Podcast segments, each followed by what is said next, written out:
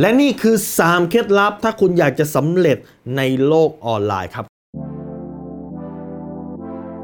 รู้รอบตอบโจทย์ธุรกิจพอดแคสต์พอดแคสต์ที่จะช่วยรับคมเขี้ยวเล็บในสนามธุรกิจของคุณ โดยโคชแบงค์สุภกิจคุลชาติวิจิตรเจ้าของหนังสือขายดีอันดับหนึ่ง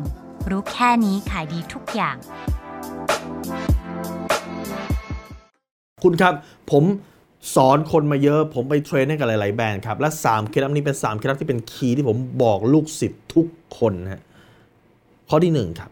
เคล็ดลับของการประสบความสำเร็จในโลกออนไลน์ข้อที่ 1 คือ testimonial ฮะหรือคือรีวิวครับโลกออนไลน์คุณไม่รู้จักผม ผมไม่รู้จักคุณบ้านคุณอยู่ไหนผมก็ไม่รู้ครับ อยู่ๆเปิดโป้งขึ้นมาปุ๊บผมไม่รู้คุณคือใครแล้วนะ testimonial หรือรีวิวสำคัญที่สุดครับ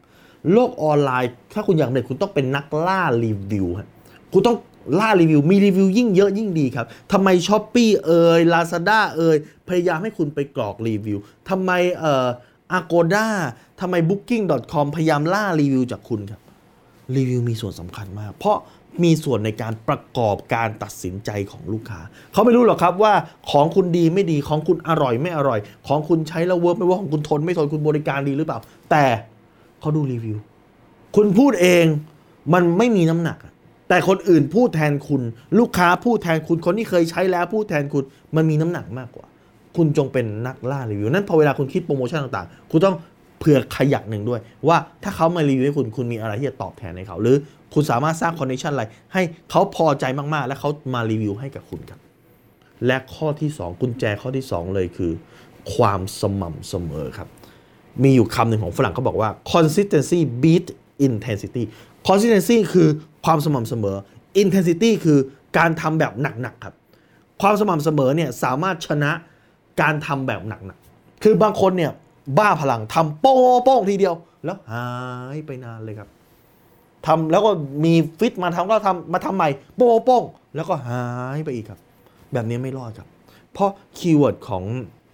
โลกออนไลน์คือความสม่ำเสมอในการลง content ความสม่ำเสมอแปลว่าอะไร ถ้าอาทิตย์หนึ่ง สัปดาห์ละ 2 วันคือ 2 วัน สัปดาห์ละวันคือวัน ทุกวันคือทุกวัน วันเว้นวันคือวันเว้นวัน แต่ไม่ใช่ว่า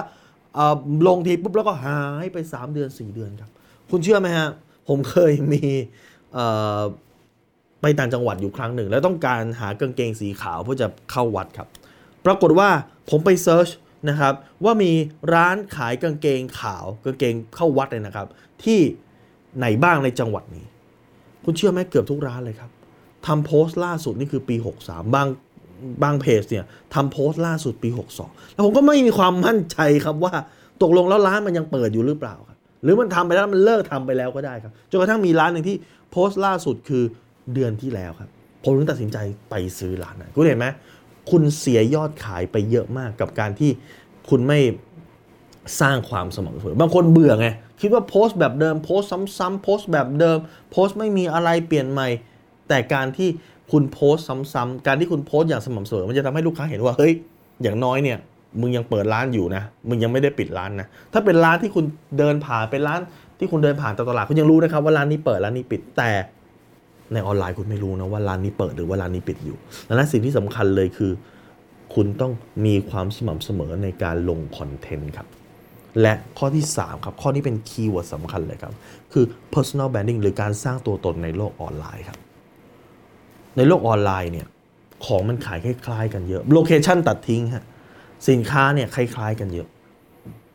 คุณอาจจะขายของซ้ำกับอีกประมาณ 100 เจ้า ที่ขายเหมือนคุณ 1,000 เจ้าที่ขายเหมือนคุณแล้วอะไรทำให้เขาอยากจะซื้อกับคุณล่ะครับ เพราะเขาชอบคุณไงเขาชอบตัวตนของคุณ มีคนขายของคล้ายกับพิมรี่พายเยอะครับ สินค้าทุก product ของพิมรี่พายมีคนขายของคล้ายกันหมดกับเขาครับ ไม่ว่าจะเป็นดีท็อกน้ำหอมทุกอย่างเหมือนกันแต่ทำไมคนถึงอยากซื้อพิมรี่พาย เพราะเขารู้จักพิมพ์รีพายเขารักพิมพ์รีพายมีคนขายกุ้งแห้ง มีคนขายปลาอบ มีคนขายปลาอบแห้ง มีคนขายของเหมือนบางซันเยอะแยะทำไมคนอยากซื้อบางซันนะเพราะอะไรครับ เพราะเขารักบางซันครับ มีคนขายกุ้งลายเสือเหมือนกับเพจกันตังทะเลสดเยอะแยะ มีคนขายปลาตัวใหญ่เหมือนเพจกันตังทะเลสดเยอะแยะทำไมคนอยากซื้อบางกันตังทะเลสดอะ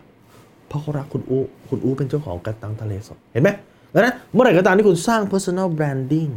คุณสร้างตัวตนในโลกออนไลน์ขึ้นมาได้